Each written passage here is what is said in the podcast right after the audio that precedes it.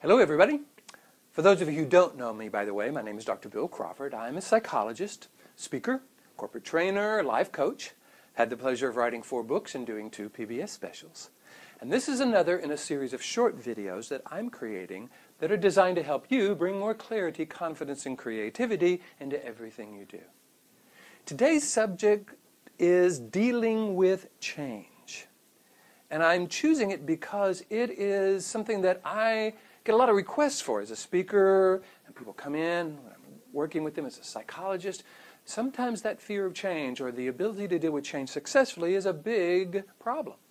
And I think part of that is because most people look at coping with change.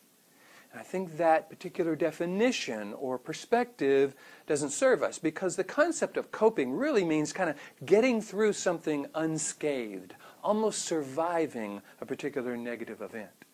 For those of you who know anything about my uh, philosophy of life from the top of the mind, you notice that when we're just coping or surviving or just trying to get through, we're in this survival or fight or flight part of the brain and our options are limited. That hunker down flight is really kind of, let me just get through this, is what most people try to do when they're dealing with change. What's the alternative?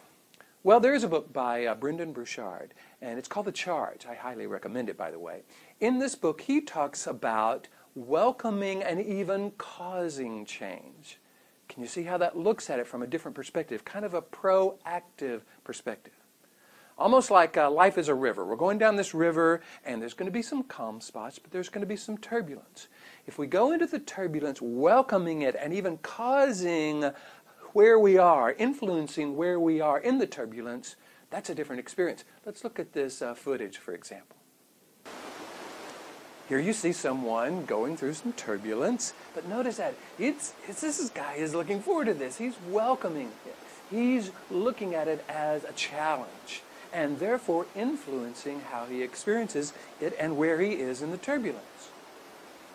On the other hand, let's look at a very different experience of change. Oh my god! Oh, my god! Oh my god! I have no fit in my mouth. Okay. I think I may cry.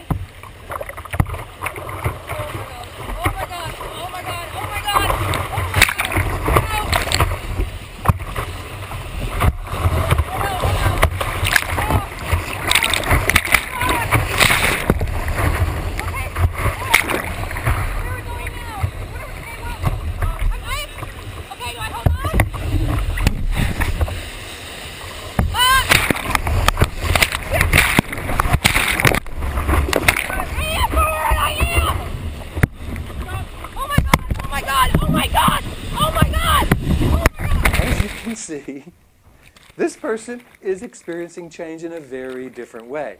Very frightened, freaked out, let me get through this, oh my God. now, oh, by the way, this particular footage, both of these uh, come from Anton Immler's channel in YouTube. I'll give you a link here at the bottom, and you can go to that. Some great footage in kayaking.